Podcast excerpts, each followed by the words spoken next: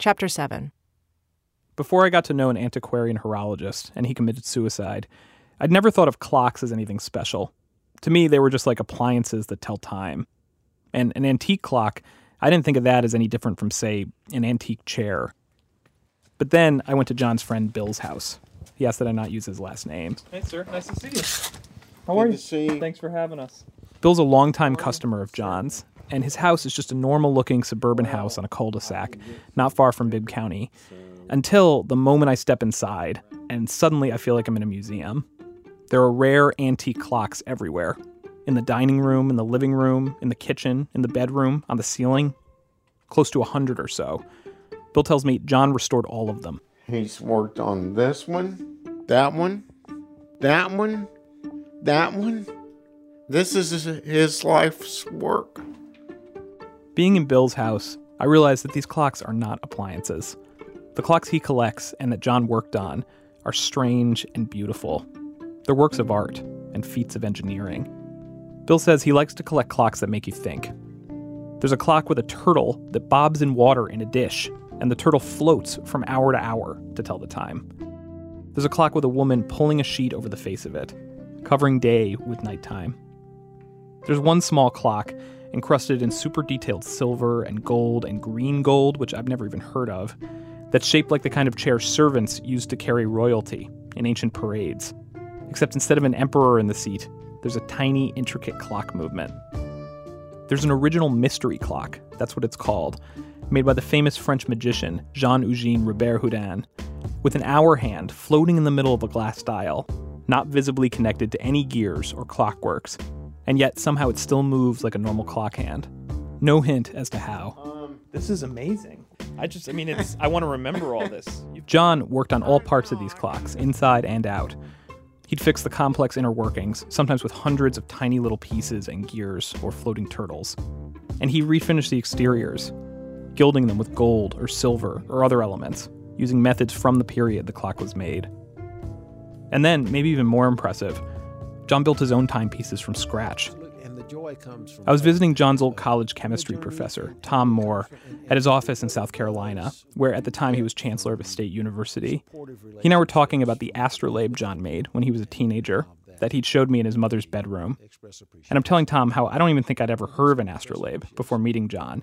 And I was trying to grasp what it was exactly when he was showing me this complicated medieval instrument hanging on John's wall. And Tom's nodding, and he says, We're, we're at a point where I need to show you Okay. something that personifies John. I'm going to bring it over here. Okay. Sure. Tom gets up and comes back with something in his hands that he's holding delicately. This is one of my prized possessions. This this is a sundial. Though on first glance, it doesn't look like a sundial to me. It's a small, brown, circular wooden case. Sometime when John was a student um, of mine, he told me he was going to make me a sundial for my birthday, and this was 1984 or five, I'm guessing. Um, he mailed it to me. I got. Uh, he called me and told me that he'd finished it, and he was mailing it to me for my birthday. I think I got it in 2012. Wait, you just said that he started mentioning this. 84 or five. Tom holds up a piece of paper in front of the wooden case to block my view of it. He's opening it to get something out, and he doesn't want me to see inside yet. Then he puts the lid back on, removes the paper, and I see he's pulled out two very small, precise instruments a compass and a plumb bob level that John machined himself in brass. Tom uses them in conjunction with this tiny little point on the top of the case to make sure the case is facing the proper direction and that it's sitting level on the table. And then, finally, he starts to lift off the cover. I can't wait to see your reaction when you when you see the inside of this thing. Now, are you ready? Oh my god. Can you believe that? With the lid off, you see an intricate floral pattern that John cut from a sheet of brass, as if it were a paper stencil, and laid atop purple felt, the color of the Mexican petunias in his yard. In the middle, there's a tiny button which flips up the gnomon. That's the centerpiece of the sundial, the one that casts the sun's shadow. Gnomon means the one who knows. This gnomon has Tom Moore's initials in it. And the sundial is designed specifically for the latitude and longitude of Tom's home. It's really arresting. All with the precision of it being able to tell time based on the sun's shadow.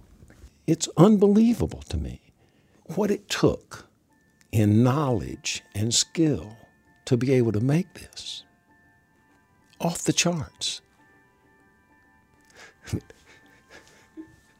What's more valuable to me than this? I think you get that.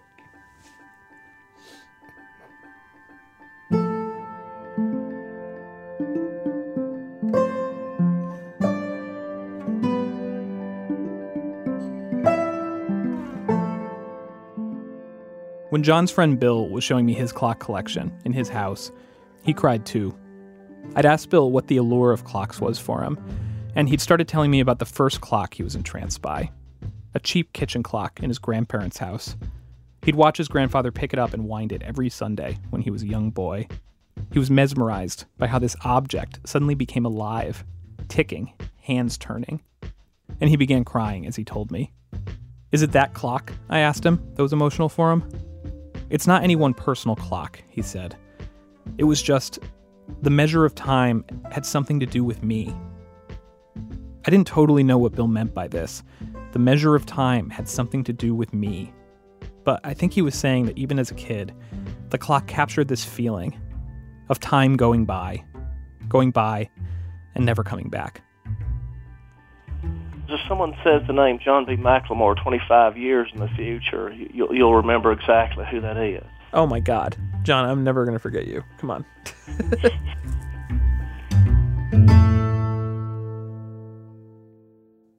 John once sent me an essay he wrote called Worthwhile Life Defined, in which he breaks down exactly how much meaningful time there is in one life. He begins, quote, When one considers that the undistinguished life of an industrialized man in an industrialized nation consists of about 25,000 days, and that about 33 to 38% of those days are spent in slumber. And then he runs through a bunch of calculations, shaving off time for sleep to come up with the total number of waking hour days, then shaving off time at work, time commuting, time spent on family commitments, time spent convalescing when you get older. In the end, he concludes the average industrialized man with 25,000 days on this planet may easily secure only about 4,500 waking hour days of beneficial life. That's a quarter of your life, if you're lucky, John says. A quarter of your life, during which the average person can pursue matters that are meaningful to them. When I first read the title of this essay, Worthwhile Life Defined, I figured John would lay out in it a vision of what such a life would look like. What you needed to do and accomplish to make your life worthwhile. But he doesn't do that here. Instead of defining a worthwhile life, he defines the amount of time one has in which to achieve a worthwhile life. His calculation is based on the assumption that we will live to 68 years old. John, of course, cut his own life far short of that. He allocated himself even less time. So, did he do it? Did John live a worthwhile life as he defined it? He doesn't give an answer in this essay, but by the time he reached the last of his waking hour days, John had formed an opinion on it. John did have an answer to that question at the end. From Serial and This American Life, I'm Brian Reed. This is Shittown.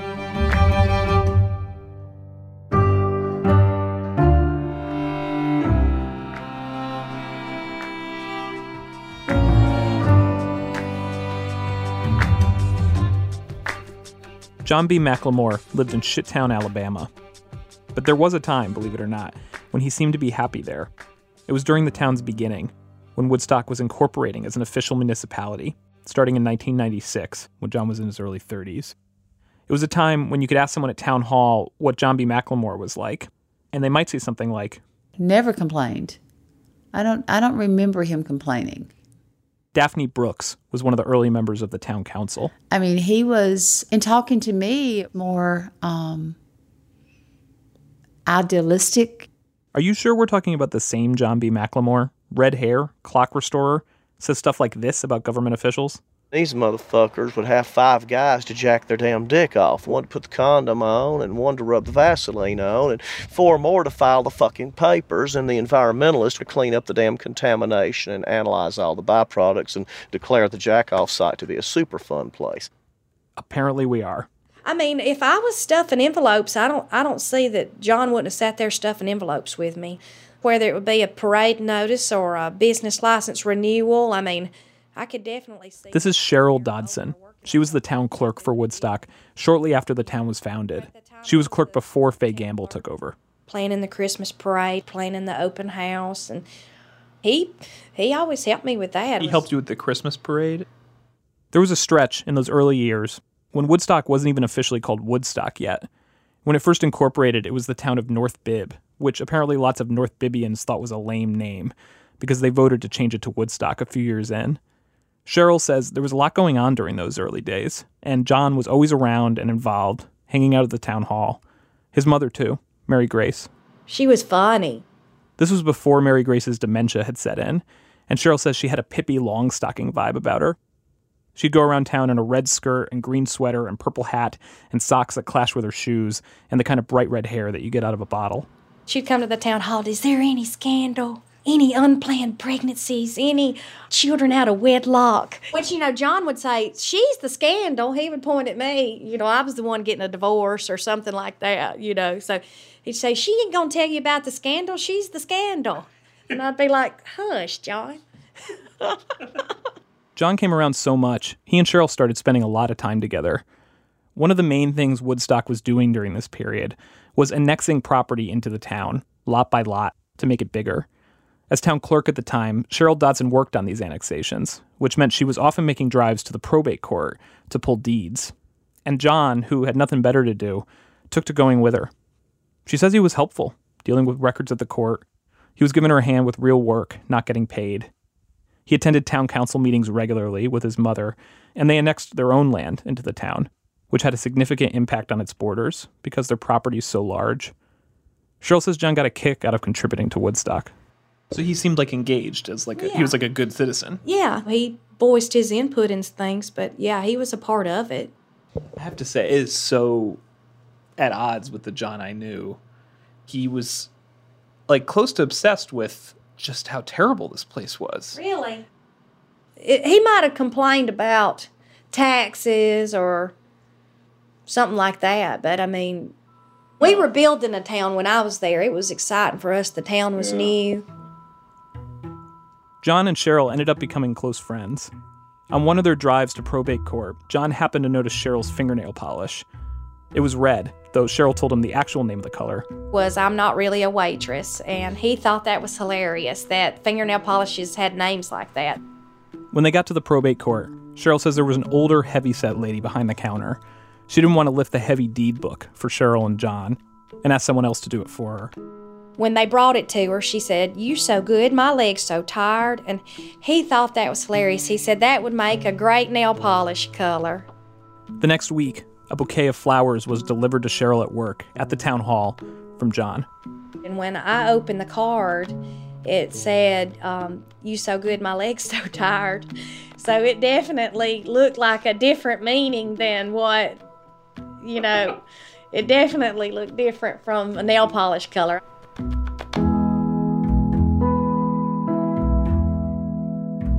Looking back, Cheryl thinks those years when they were still building Woodstock may have also been some of the best years of John's life. And thinking about it more, it makes sense. John liked a good project.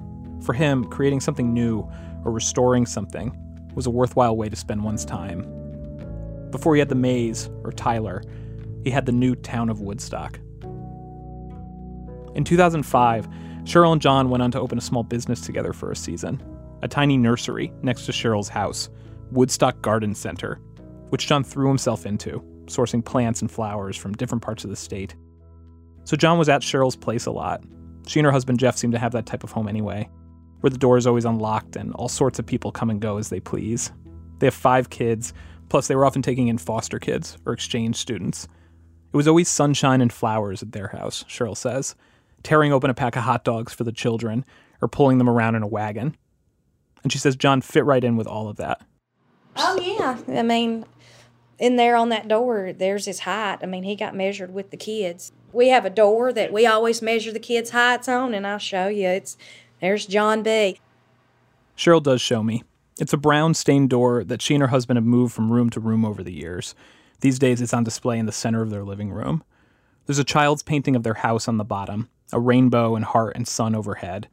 And then above that, it's just covered with the name and age of kid after kid after kid, each name slowly moving up the door, the door its own kind of timekeeper. And there, in the center, at six feet, between 14 year old Scott and 18 year old Colby, is John B. McLemore, 38 years old. It seems like John was kind of, I mean, I don't know, part of the family for a little while, but like Oh, you guys were tight. We were family. Um, So what happened? um, What happened is Cheryl got married to her husband Jeff, and John didn't like Jeff. It was the same scenario that had played out for John over and over in his life. He'd gotten close to someone, and then she'd gotten closer to someone else. The three of them were also running the flower shop together, and that's where everything came to a head. After staying open for just eight weeks, they started fighting and ended the business acrimoniously. Cheryl and Jeff felt John wasn't a good businessman. They say he was more interested in the flower itself than selling the flower, that he spent too much money, and that he stocked weird plants that normal customers didn't want. John, on the other hand, claimed that Cheryl and Jeff hadn't pulled their weight and that they owed him money.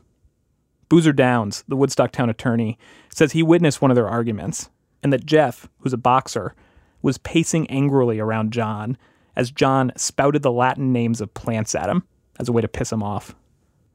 After that, Cheryl says, he grandstanded and embarrassed me at a council meeting.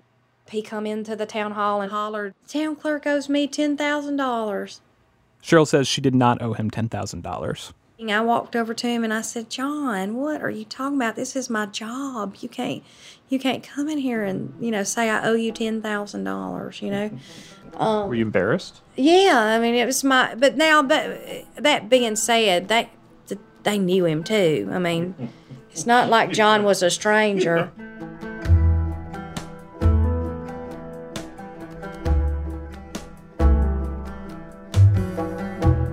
Then, like I said, we went to court. John sued Cheryl and Jeff. The complaint he submitted to the court is really something. There's a table of contents and more than 50 pages of narrative and exhibits. John also tells the judge that he has a small pocket notebook diary containing the full account, including times of day. Quote, This diary is available for his honor if he wishes, but it must be observed that it was written under duress and thus is true to life with no opprobrious words omitted. End quote. All this to try and get back some money John felt was owed him mostly for potting soil $2,792. I, I don't know. I kind of felt like that was more of John's just way to see me again. I mean, you know, I mean, John. I mean, Really? Well, I mean, really? Really? I thought so. That's Cheryl's husband Jeff agreeing, saying, I thought so. He's not wanting to sue you. He's not wanting to. He's just don't know how to get you get back in. How do I get back into a relationship that I liked or enjoyed or whatever? Maybe you can pressure him into friending me again or something. I don't know. Cheryl says she met John at court, and they agreed she would pay him $100 a month for 10 months. She thinks if she had brought her monthly checks to John in person, rather than mailing them like she did, he probably wouldn't have taken them. It would have just been an excuse to see her again. She did bump into John now and then after all that, but there was no coming back for their friendship. I just saw him in the store a few times, and he, you know, he would say, "Well, you should come by the house. Come by the house." I'm thinking, John, you sued me. You know, I'm not going to hang out with you, buddy. Oh yeah, that's there. It's sad. Uh,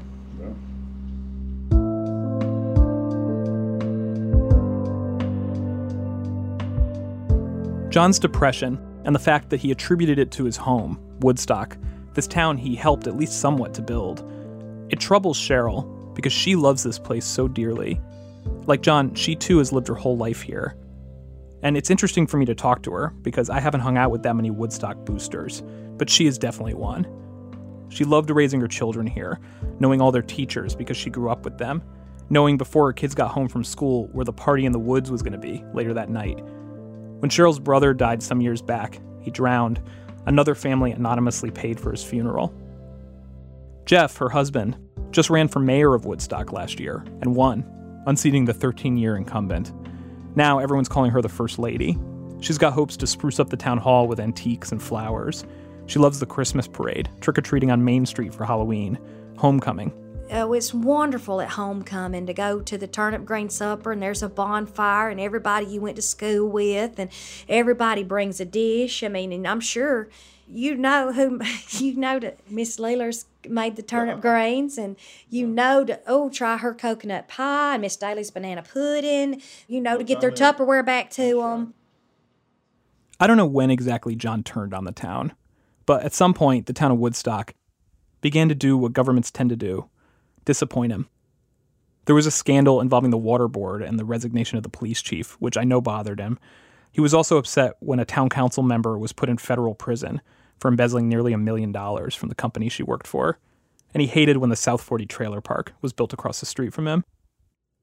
Though Cheryl says John's wrong about this place. She says poverty isn't that bad in Woodstock. There's some crime, some corruption, but no worse than other places. And she says the schools are actually quite good.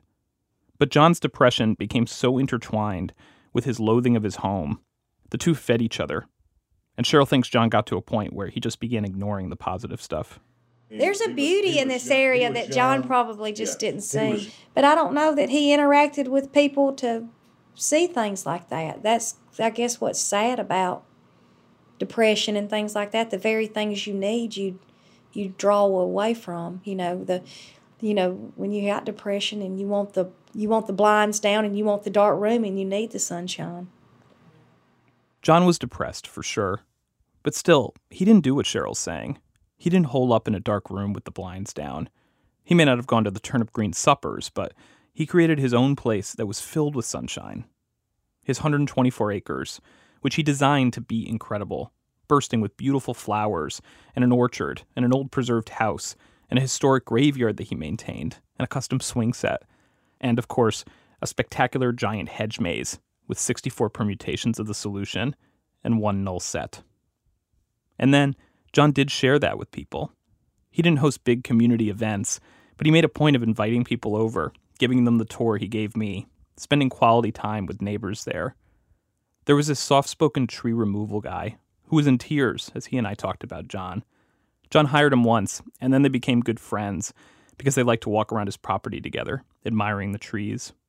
A quiet, middle aged mechanic I talked to told me how he'd sat with John in the yard one night as John pointed to the sky and taught him the names of the stars and constellations, things he'd never learned before, that he really enjoyed.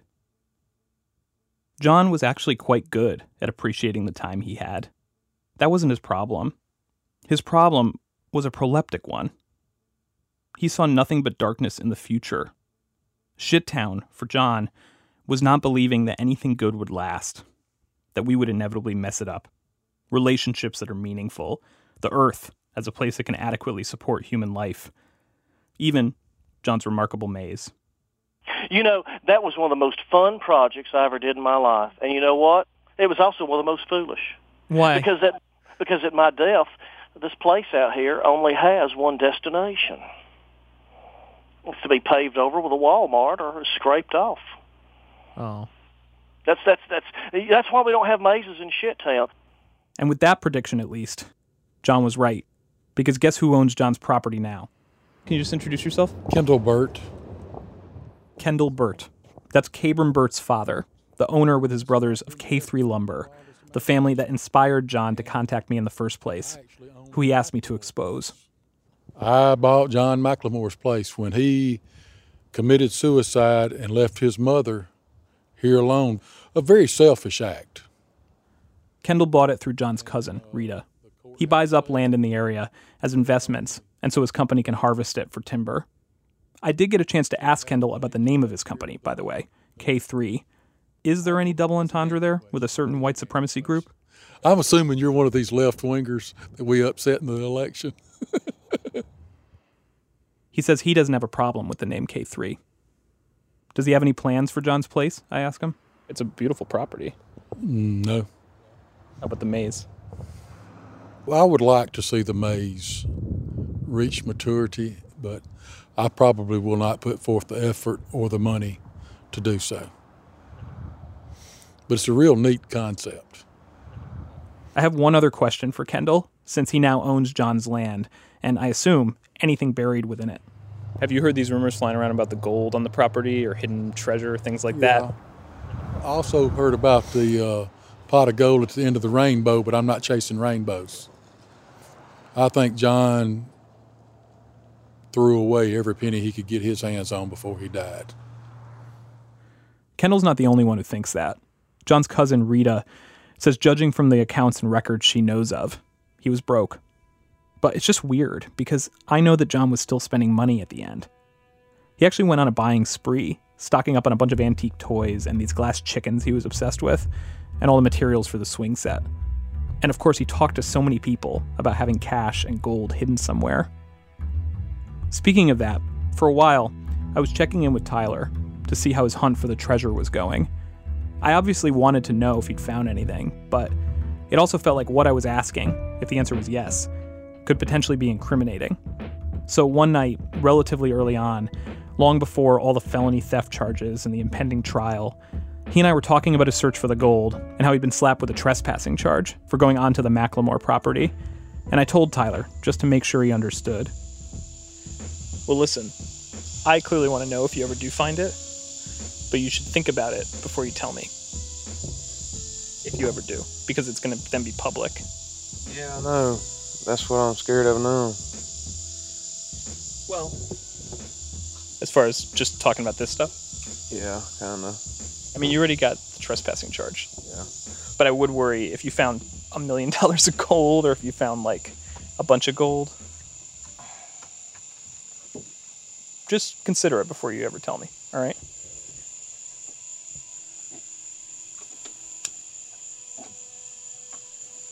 Turn that thing off for a minute. Tyler asked me to turn my tape recorder off, and then we sat on the porch of his trailer and had a discussion off the record.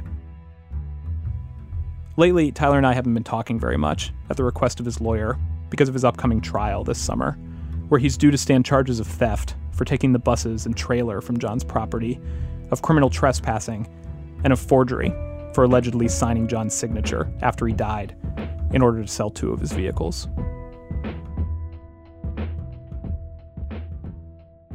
More right after this. One day, I'm talking on the phone to one of John's old friends, a clock customer of his in Utah named Bill Meyer, and he starts describing this thing he would watch John do when he used to visit John's property in Woodstock. we'd go out in the woods and he had a tree stump out there and he could take a bernzomatic torch and have a pot with mercury Silvery, dense, fluid mercury. Bill would watch John heat the mercury into a slurry. John would take gold and melt the gold into the mercury, mixing the pot out there in the woods, like a witch stirring ingredients in her cauldron. And then Bill says John would take a brush and spread the gold and mercury amalgam onto a clock, and then hold the torch flame to it, vaporizing the mercury and leaving behind a rich, textured layer of gold. It's an ancient process that appears to have originated around 300 BC or so in China, called fire gilding, that almost no one does anymore. Bill's a prolific lifelong clock collector, and he says John is the only person he ever found in the United States who would do it. No one does it because inhaling mercury vapor is so ridiculously dangerous. you heard the expression mad as a hatter Yeah, I tell Bill, but I don't really know where it comes from. He explains that for centuries in Europe, milliners, people who made hats, would turn furs into felt for hats by vaporizing mercury. And as a result, they'd go mad they'd go crazy that was the outcome of breathing mercury vapor because it does permanent brain damage three days later, I'm talking to another of John's clock customers, another Bill actually, the one who showed me his clock collection at his house. And he tells me He did it to one of my clocks. fire gilded it. This Bill says when John did the gilding, My first inclination was to leave because I didn't want to breathe in those mercury toxic fumes. mm-hmm. But at the same time, it was an eye-opening experience. And so I stayed. and he just did it out in the woods. He did it in his shop, Inside the shop, he did it. inside the shop. John wore no safety mask and had no special precautions for ventilation. And we were both breathing in those fumes, and, and I don't know if his chest hurt the next day, but Mine sure did. You know, people that fire gild and back in the 1800s, you know what? They didn't last too long because they breathed so much mercury, they just went crazy and died. When I sat down after these conversations to Google Mad Hatter's disease, which is what people have called mercury poisoning over the years, I saw this list of symptoms anxiety, irritability, insomnia, emotional instability, depression, suicidal thoughts. I found studies, mostly from years ago, since it's become a much rarer condition these days, where researchers observed and interviewed people who worked in industries where they were exposed to mercury. And they describe, as one 19th century medical textbook called them, a multitude of evils racing thoughts, fearful feelings, feelings of persecution, feelings of worthlessness, a symptom called anhedonia, which is an inability to feel pleasure, loss of self control, and of joy in life. One German scientist from the 1920s, who studied the effects of mercury and then ended up getting poisoned himself, wrote that he began experiencing, quote, depression and a vexing inner restlessness, which later also caused restless sleep. By nature companionable and loving life, I withdrew moodily into myself, shied away from the public, stayed away from people and social activity, and unlearned the joy in art and nature. Humor became rusty. Obstacles which formerly I would have overlooked smilingly seemed insurmountable. It was not nice to be aware of these shortcomings, not to know their cause, not to know a way to their elimination, and to have to fear further deterioration. I do not have a definitive answer as to whether or not John had mercury poisoning, and if that could have been a force behind some of his behavior, his personality, and even his suicide. John's autopsy didn't test for mercury, and even digging up his remains, which I can't and won't do, wouldn't tell us at this point, because mercury becomes relatively untestable pretty quickly. The best way to get an indication would be to test his property, and in particular his workshop, to see what the mercury levels are there. But I wrote Kabram Burt, the owner of the property now, after he and I met, asking if he'd let me pay for a mercury analysis, and he never responded to my emails or calls about it. What I do know is this it seems that John did fire gilding throughout his life. John's chemistry professor, Tom Moore, says he knows John was fire gilding when he arrived at college as a 17 year old. Tom says he couldn't convince him to stop, and it seemed like he was doing it fairly regularly.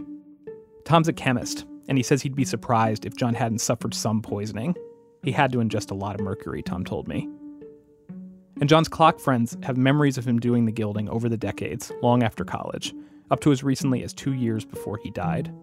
One friend said at one point, John told him he was doing it dozens of times a year. And John also had physical symptoms consistent with mercury poisoning, as well as behavioral ones. He warned me on a couple occasions that he was wont to spontaneously vomit now and again. Thankfully, it never happened in front of me, but not being able to keep food down is something that can show up in people with mercury poisoning. Other consistent symptoms are an enlarged brain and congestion in the lungs, both of which were noted on John's autopsy. And John did say to some of his friends over the years that he thought he might be experiencing health problems due to fire gilding or other chemical exposure in his shop. Doctors and scientists who are experienced in dealing with mercury, when my researcher or I have described John's fire gilding practices, they say, judging from that alone, it's almost inconceivable that he wouldn't have some level of mercury poisoning. Then, when they hear about John's symptoms, the physical ones, plus the anxiety, the depression, the paranoia, the fact that he committed suicide, that all makes them even more confident that he was suffering mercury poisoning.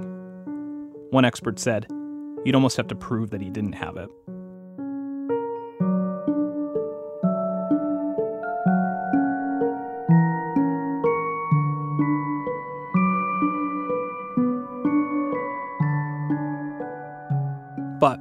All that said, there are symptoms of mercury poisoning that I don't know if John had.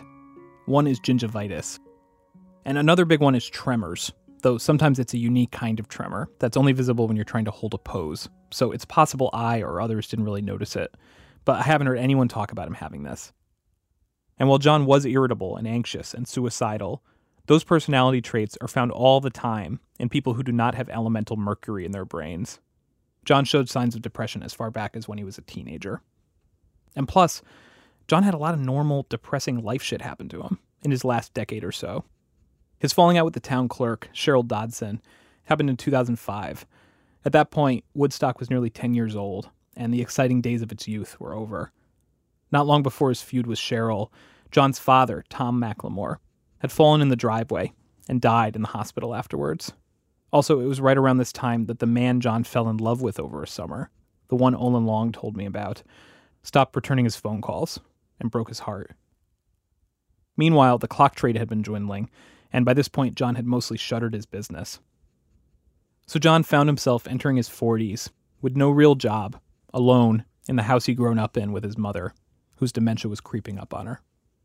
One day, in the year and a half before he died, John called the other town clerk, Fay Gamble, who John would eventually call as he killed himself. Fay picked up. And he was very depressed, crying, and said he was so ashamed. I've done something, John told Fay. I've done something terrible. I thought he had killed somebody the way he had talked. I mean, seriously, I, I thought he had done something really, really bad. So I was like, what have you done?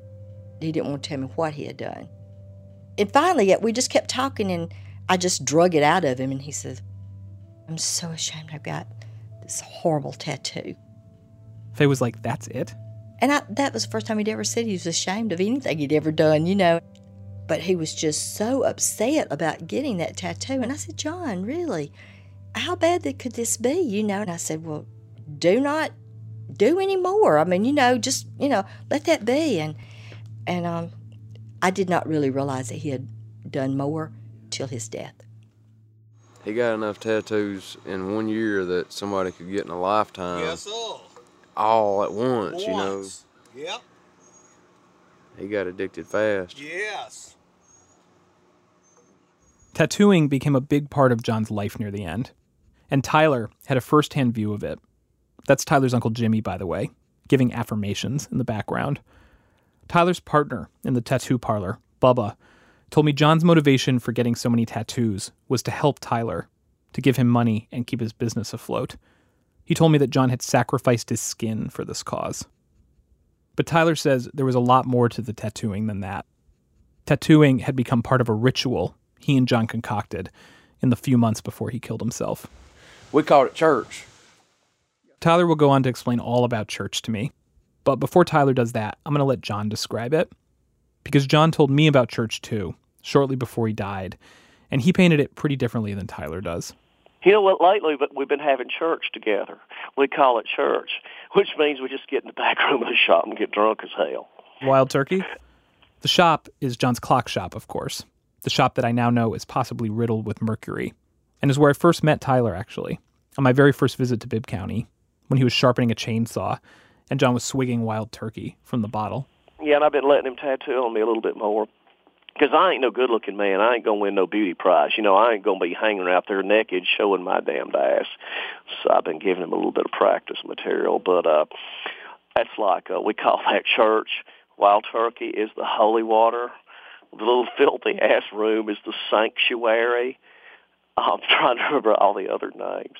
The tattoo needles are the reliquaries. A reliquary is a container that holds a holy relic, like the bones or ashes of a saint. To hear John describe church, it was a bonding time for him and Tyler, a nighttime meeting of the minds. What do you guys talk about? Know, when you get two drunk guys together that have such a disparity in ages, the wisest thing for the old one to do is to keep his mouth shut and listen to the thoughts that weigh heavy on the head of the younger one.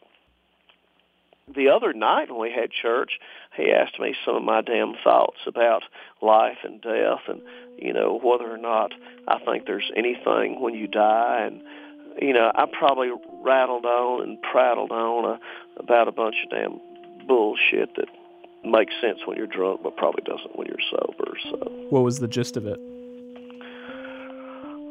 oh, the gist it'd be impossible to say. I mean, I, I went all the way down to quarks. Quarks, the subatomic particle. I mean, I was discussing the fact, you know, that in, for example, p and d orbitals, an electron can be in two places at the same time, but not in the middle. And I uh, use that as an analogy to how it is now theorized that quasars, which can appear, you know, light years distances across universes, can be fed by matter entering a spiraling black hole. I didn't understand most of that either. Don't worry. You know, I was uh, explaining Einstein's theory of time dilation a little bit, as simply as I could. The theory as to why time passes more quickly or slowly due to one's trajectory in space time. So, yeah, sometimes it gets deep. And other nights, John said, he and Tyler would just shut up and sit there together, passing the bourbon back and forth in silence in the shop's back room. Mostly turned off the damn light and listened to the sound of the tweeting birds and the frogs and the crickets through the open back window. Something he don't get enough of in his life is goddamn uh, quiet. Lord help me. Yep. I never talked to Tyler about church before John died. It sounded wholesome enough to me. Not that different than Tyler and John spending their afternoons building a big swing set together. But when Tyler fills me in on the ritual, it becomes clear that it was not like that. Started off with me coming over tattooing on them, a hundred dollars an hour to tattoo on them. And that was okay, Tyler says. But then, instead of normal tattooing, John started asking him to simply tattoo over his existing tattoos, again and again. And then there was another request from John. He'd have me pierce his nipple just to pierce it. John's nipples were already pierced, but he wanted Tyler to re pierce them anyway. Before each tattoo, I'd have to pierce his nipples. He'd get like an endorphin high off of it, you know, just a pain fix. John once tried to describe to me what it felt like to be inside his mind. He said, You know what it's like to get a song stuck in your head, where it's just playing over and over and you just can't get it out of there, even if it's a terrible song? That's what happened to him every day. He'd replay the eventualities of climate change and resource depletion and economic collapse. He couldn't get them out of his head. So, church, according to Tyler, morphed into what was essentially an elaborate form of cutting that helped John to relieve his mental anguish. It might not even be the pain or the piercing itself, it's just the thought, you know, just the excitement, the thought of it, and it clears his mind of everything, all of his worries. If I'm piercing them or tattooing on them, his mind's completely blank, where he's not just sitting there thinking about shit, and my company too. So, our church sessions is helping all sorts of things, I guess. Tyler starts to pull up a video on his phone to show me. This is when he first got into the tattooing on the nipple. It's not just him and John. A couple of his friends are in the video too. They're tattooing on John's nipple. Tyler says they were using an empty needle. There was no point to this tattoo except for the pain of it.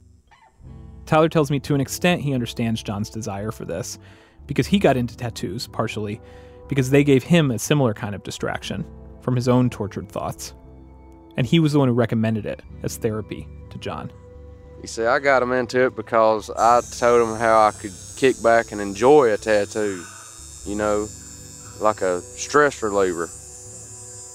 And that's what he, that's what he done. He, it was his stress reliever, and buddy, it just kept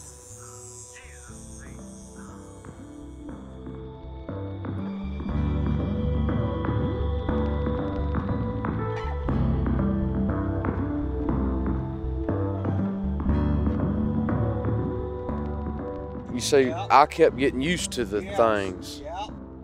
It was getting worse, but I was getting so used to it that I wasn't seeing it. You know, What's it? What, what was getting worse?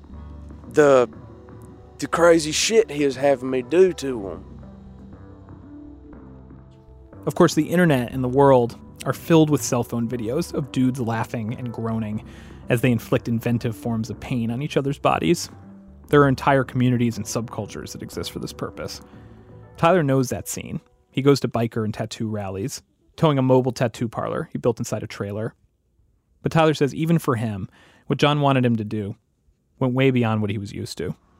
I got a picture right here. Yep. Where John B's working on my Harley, and he hates motorcycles. He says anybody that has a motorcycle is failure, trash. Yeah. He hates motorcycles. Same thing you used to say about tattoos. Yes. Yeah, same thing. Yeah, he used to say that. Right. But this is him working on my Harley with a shirt off. God, yes. That's a bullwhip tattooed around his neck. Wow. Draping across his shoulders and Yes. bloody whips, Whips. across his entire back all the way down to his ass crack. Damn right. This picture is really disturbing. It's John's back, which when I visited John was not tattooed.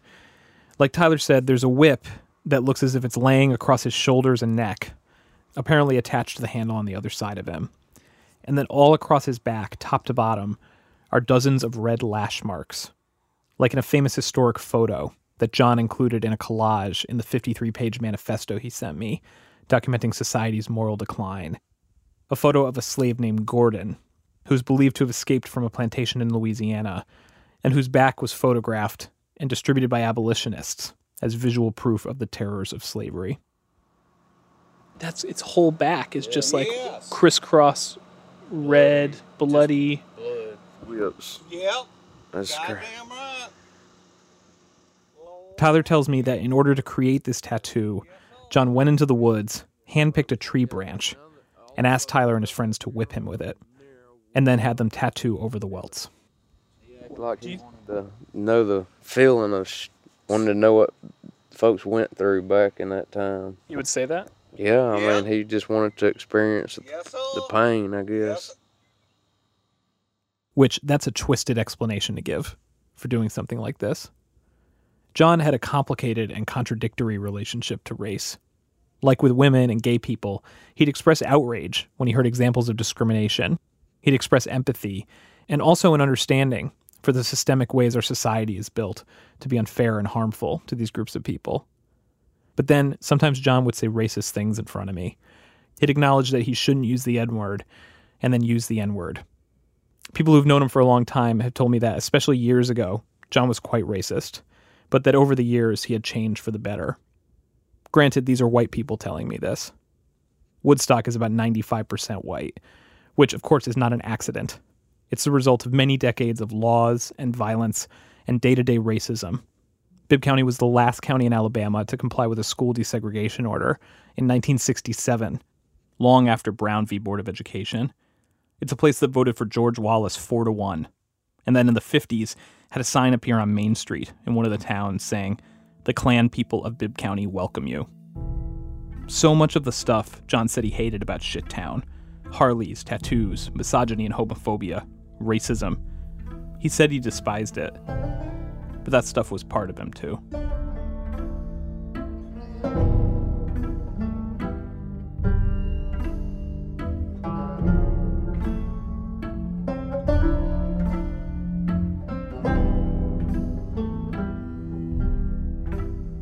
Church played a big role in John and Tyler's relationship by the end.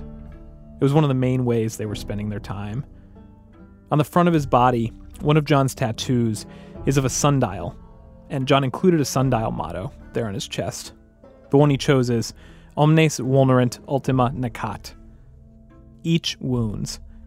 The last kills. It refers to time, as in each minute wounds. The last minute kills. Time's a gift. It's also a punishment. Tyler says the brutality of what John wanted Tyler to do to him kept intensifying, far beyond tattooing with an empty needle, or repeated nipple piercings, or being lashed with a tree branch. And sometimes, Tyler was uncomfortable. He fucking was addicted to that shit. He wanted me to come over every fucking day. I mean, we'd be over working in the shop. He'd be like, "You think we can have a church session real quick?" Like a damn dope fiend or something, wanting to, want me to pierce his nipples. But it was just getting so ridiculous, I couldn't keep up with it.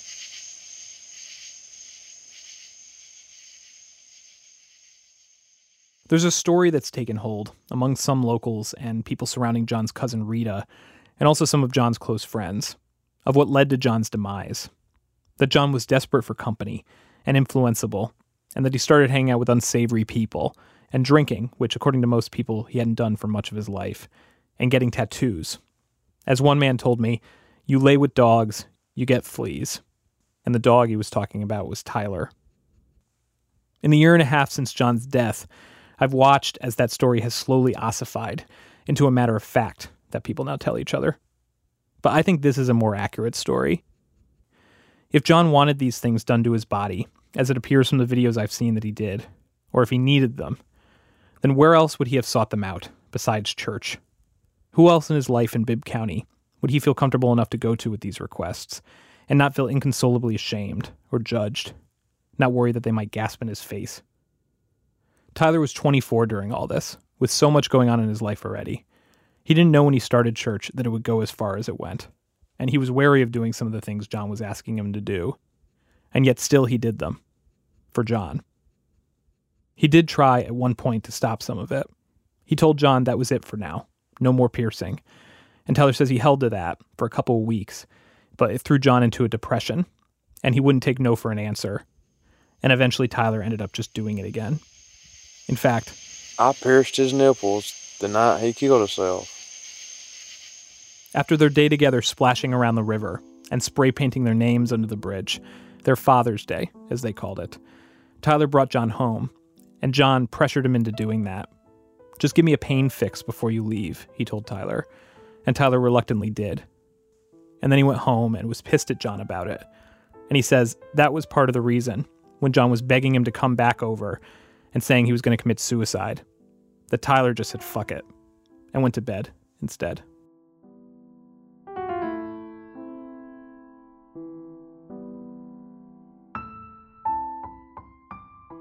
On my last day, on my last trip to Alabama, I had some time to kill, so I decided to go down to the Cahaba River. It's a stunning river, a national wildlife refuge that many people in Bibb County consider their local treasure. As I was standing on the bank, I saw a bridge in the distance. I thought to myself, hmm, I wonder if that's the bridge Tyler and John tagged their names under that day, that last day of John's life. So I drove to the end of it and crawled underneath. There was graffiti everywhere, marks of the people who'd been there, Jason and Misty and Jerry Conway and Ranger Rick and Snake and Tina who loves Danny. There was also a fuck you and racial epithets and an upsetting number of KKKs. No John or Tyler, though. For a second, I wondered if maybe Tyler had made up the fact that they'd done this. But then I found another bridge over a small tributary of the river at a spot called Bulldog Bend and walked underneath, past a bunch of garbage, past a torn up couch and a pool lining and a rotting deer carcass, and weirdly, the half burnt medical records of an infant. And there, past all that, on the other side of the giant support of the bridge, in a serene spot, looking out over the bend in the river, there they were. Tyler's initials on one side, with an established 1991, John's on the other, established 1966. There were no nasty words here, a couple beer cans and cigarette boxes, but other than that, not too much trash. Together, Tyler and John found a place that was just a little bit cleaner. The last time you talked to me, I told you that I go through these suicidal stages and all that shit, and you know that kind of worried you. But when I think about the end of my own existence, I take the biggest possible picture. I don't just look at myself as a 49-year-old semi-homosexual atheist living in a shit town full of Baptists in Buttfucksville, Alabama. I look at myself as a citizen of the world. I try to look at the biggest picture possible. What did John B. McLemore make of his life at the end? Did he live a worthwhile life, defined? Ruminations on my life, John writes in his suicide note, which he left on his computer. I have not lived a spectacular life, but within my four dozen plus years, I've had many more hours to pursue that which I chose, instead of moiling over that which I detested. John's suicide note is long. It includes versions of the different essays he sent me before, Worthwhile Life Defined, and his apocalyptic manifesto, and a bit called Ass Power versus Gas Power. But the last several pages I've never seen before, and what's striking about them is that they're the part about John's life. And what he describes in them is a life of happiness and contentment. He describes the life of a man who, for the vast majority of his days, rarely went further than a handful of miles from the spot he was born, and yet still managed to become a citizen of the world. From this one tiny spot in the forest, whose latitude and longitude he'd memorized, he found ways to embrace the world, its history, its beauty, its most thrilling and challenging ideas. I have coaxed many infirm clocks back to mellifluous life, he writes, studied projective geometry, and built astrolabes, sundials, taught myself 19th century electroplating, bronzing, patination, micromachining, horology, learned piano. Read Poe, de Maupassant, Boccaccio, O'Connor, Welty, Hugo, Balzac, Kafka, Bataille, Gibran, as well as modern works by Mortimer, Hawking, Kunstler, Klein, Jacobi, Heinberg, Hedges, Hitchings, and Rhodes. But the other thing that's striking about John's note is the appreciation he shows for his home. But the best times of my life, John goes on, I realize were the times I spent in the forest and field. I've walked in solitude beside my own babbling creek and wondered at the undulations, meanderings, and tiny atolls that were occasionally swept into its midst. I've spent time in idle palaver with violet, lyre-leaf sage, heliopsis, and monkshood, and marveled at the mystery of Monotropa uniflora. I've audited the discourse of the hickories, oaks, and pines, even when no wind was present. I have peregrinated the woods in winter under the watchful guard of vigilant dogs, and spent hours entranced by the exquisiteness and delicacy of tiny mosses and molds, entire forests within a few square inches. I've also ran thrashing and flailing from yellow jackets. Before I could commence this discourse, I spent a few hours out under the night sky, reacquainting myself with the constellations like old friends. Sometimes I just spent hours playing my records. Sometimes I took my record players and CD players apart just to peek inside and admire the engineering of their incongruous entrails. Sometimes I watched Laverne and Shirley, or old movies, or Star Trek. Sometimes I sat in the dark and listened to the creaking of the old house. I have lived on this blue orb now for about 17,600 days. And when I look around me and see the leaden dispiritedness that envelops so many persons, both young and old, I know that if I die tonight, my life has been inestimably better than that of most of my compatriots. Additionally, my absence makes room and leaves some resources for others who deserve no less than I have enjoyed. And then he ends it. I would hope that all persons reading this can enjoy some of the aspects of life that I have enjoyed, as well as those aspects that I never will, and will take cognizance of the number of waking days he has remaining, and use them prudently. To all that have given so much, much love and respect. John B. McLemore.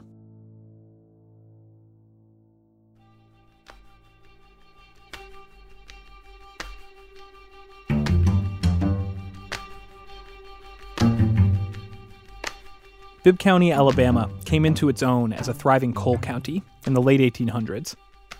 Though the boom times wouldn't last long, in the 1890s, with the population on the rise, the citizens of Bibb started taking advantage of each other, stealing from each other, murdering each other, burning each other's houses down.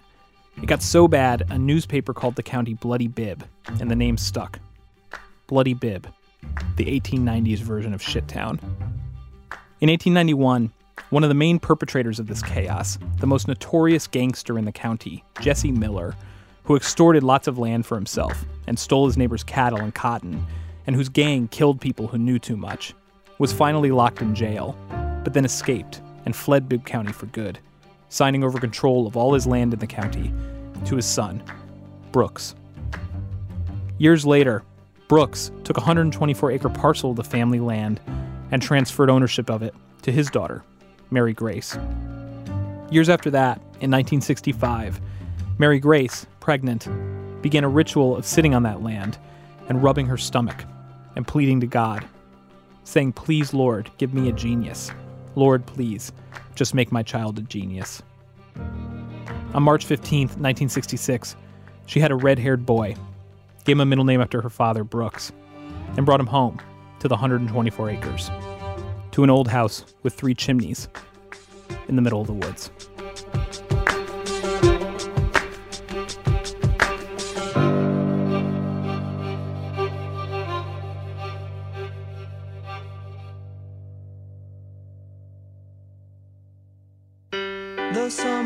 Here at last. The sky is overcast, and no one brings a rose for Emily. She watches her flowers grow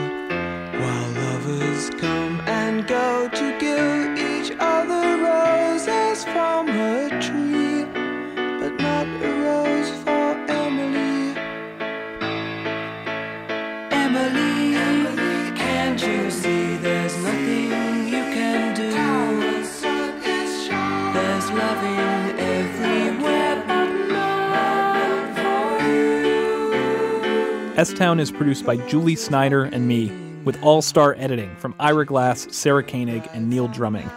We have the best podcast staff in the world. Whitney Dangerfield is our digital editor, Starlee Kine is a story consultant. Fact checking and research by Ben Phelan. Seth Lind is our director of operations. Lyra Smith mixes the show. Matt Tierney is our technical director. The Town staff includes Emily Condon, Elise Bergerson, Julie Whitaker, and Kimberly Henderson. The incredible music for our show is composed by Daniel Hart, Trey Pollard, Helado Negro, and Matt McGinley. Music supervision by Damien Graef. Our website, beautiful artwork by Bolero Duvall, stownpodcast.org. Thank you to all the experts who helped us understand mercury poisoning. Jack Caravanos, Richard Fuller, Carl Herbinson, Philip Landrigan, James Albers, Michael Kosnett, and Chris Shade. I learned a lot about Bibb County history from this book called Bibb County, Alabama The First Hundred Years by Rhoda Coleman Ellison. Special thanks to Anthony Roman, John Gilkison, Lloyd Bricken, Robin D.G. Kelley, Claiborne Carlson, and Will Dahlberg, as well as Chris Olesevich, Paul and Howard Reed, Solange Franklin Reed, Jeff Melman, and the entire staff of Serial and This American Life.